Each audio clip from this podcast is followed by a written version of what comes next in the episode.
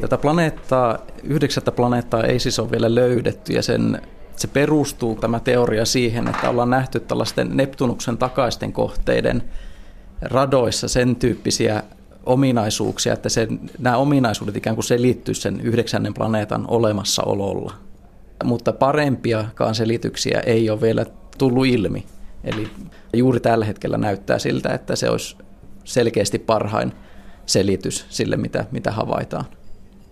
Uskotko sinä planeettatutkija Mikael Granvik yhdeksännen planeetan olemassaolo? No periaatteessa se ei ole uskon kysymys, mutta... mutta Kuinka todennäköiseltä se sinun mielestäsi vaikuttaa?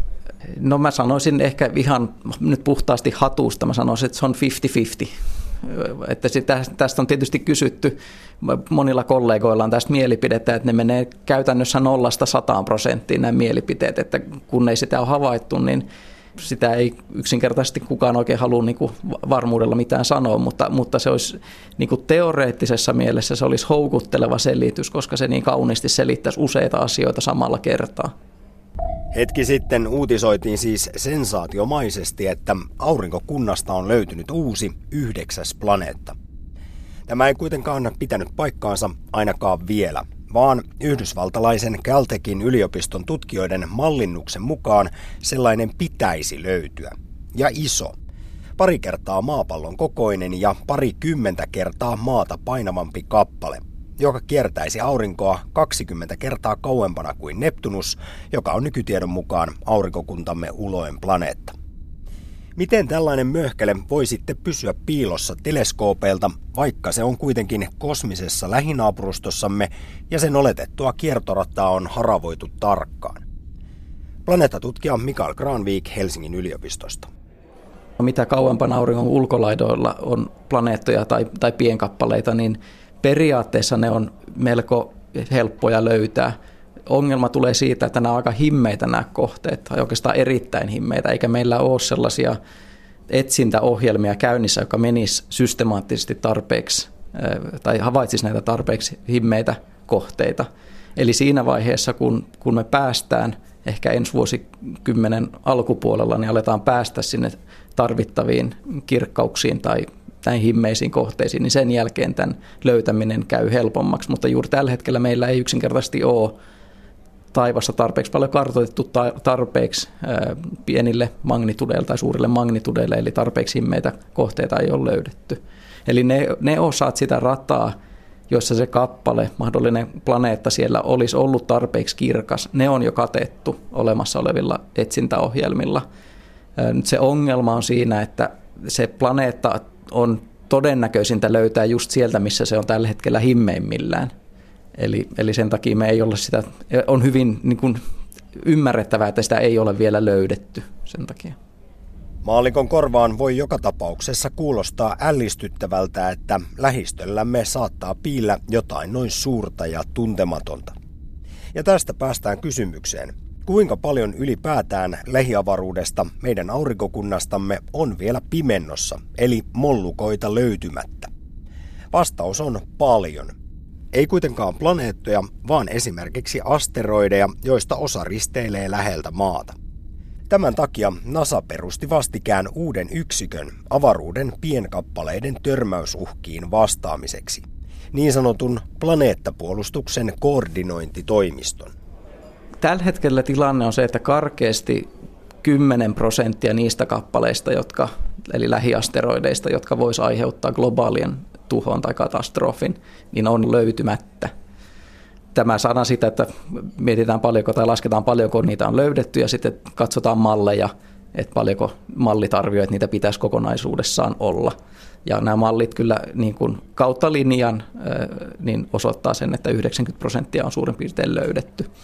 Sitten jos mennään pienempiin koko luokkaan, niin tällaista niin kuin alueellista maanosan laajuista tuhoa tai, tai, tai sen koko luokan tuhoa aiheuttavia kohteita, niin niitä on kokonaisuudessaan noin 20-25 000 ehkä, no, eli ne on tällaisia kohteita, jotka on noin 100, 100 metriä läpimitaltaan tai, tai sitten sitä suurempia.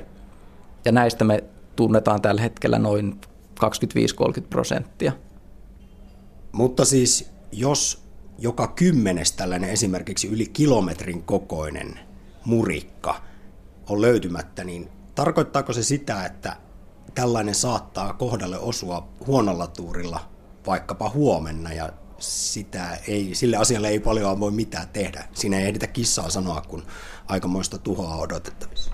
No kyllä se olisi, sanotaanko, aika äärimmäinen skenaario, että se tulisi täysin yllättäen. Et, et, et yleensä asteroidien ihan sen ratadynamiikan takia, niin tällaiset kappaleet, jotka ennen pitkää törmää maapalloon, niin ne käy ikään kuin tekemässä tämmöisiä lähivierailuja ennen sitä. Eli niiden radat on sen tyyppiset, että ne, ne joitain vuosia aikaisemmin tulee jo aika lähelle, ja silloinhan ne tyypillisesti sitten havaittaisi. Et nyt asteroidin etsintäohjelmat on ollut meneillään aktiivisesti tuollaiset parikymmentä vuotta suurin piirtein, ja itse asiassa jotkut on jo aloitettu 80-luvun puolella. Ja, ja se, että meillä olisi ollut joku tällainen yllättävä kilometrin kokoinen kappale, jota, joka olisi kaikki nämä vuodet ollut jotenkin meiltä piilossa, niin on, on kyllä aika epätodennäköistä. Että itse olisin enemmänkin, niin kuin, jos jostain pitäisi huolissaan olla, niin ne on just nämä tämmöiset satametriset kappaleet, että niitä ei nyt hirvittävän kaukaa pystytä, tai vähän pienemmät, niin niitä ei pystytä hirveän kaukaa näkemään, mutta jo, jo tuommoinen parinkymmenen metrin koko luokan kappale, kun se sattuu kohdalle, niin, niin se aiheuttaa jo aika hyvin tuhoa. Ja eikös juuri sen koko luokan kappale kaksi vuotta sitten räjähtänyt Venäjällä Chelyabinskin yläpuolella ja yli tuhat ihmistä loukkaantui? Joo, tämä on nimenomaan se, mihin tässä viittaan, että jos, jos jopa parikymmenmetrinen tai vähän sitä suurempi kappale tai sen koko luokan kappale törmää, niin siitä jo, jos huonosti sattuu, niin saattaa käydä käydä huonosti. Eli Tseljabinskin tapauksessa se, mikä käytännössä pelasti sen kaupungin, oli se, että tämä törmäys tuli aika loivassa kulmassa maan ilmakehään. Että jos se olisi tullut jyrkemmin, niin se olisi päässyt syvemmälle ilmakehään ja silloin se törmäyksen tai tämän räjähdyksen vaikutuskin olisi sitten ollut, ollut sitten suurempi. Ja kyseessä oli siis vain 17-metrinen kappale. Sellaisia lentää lähistöllämme tuhansittain, eikä niistä voida saada ennakkovaroitusta pienen koon takia.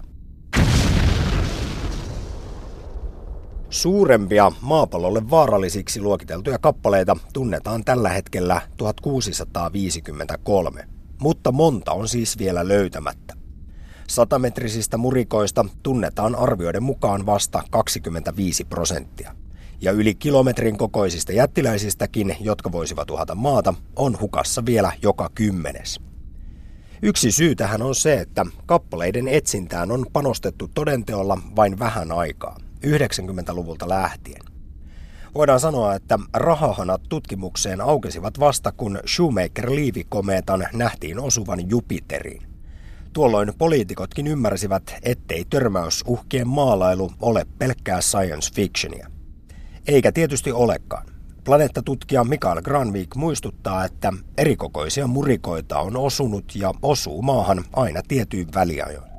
Kilometrin kokoiset ensinnäkin, niin ne tapahtuu noin pari kertaa miljoonassa vuodessa suurin piirtein. Tämä dinosaurusten tuhonnut kappale oli aavistuksen suurempi, että siellä lasketaan, että se oli muutamia kilometriä, ehkä kymmenen kilometrinen kappale, että niitä nyt ei satu sitten tietenkään niin, läheskään niin usein, että ehkä kerran sadassa miljoonassa vuodessa sitä luokkaa suurin piirtein.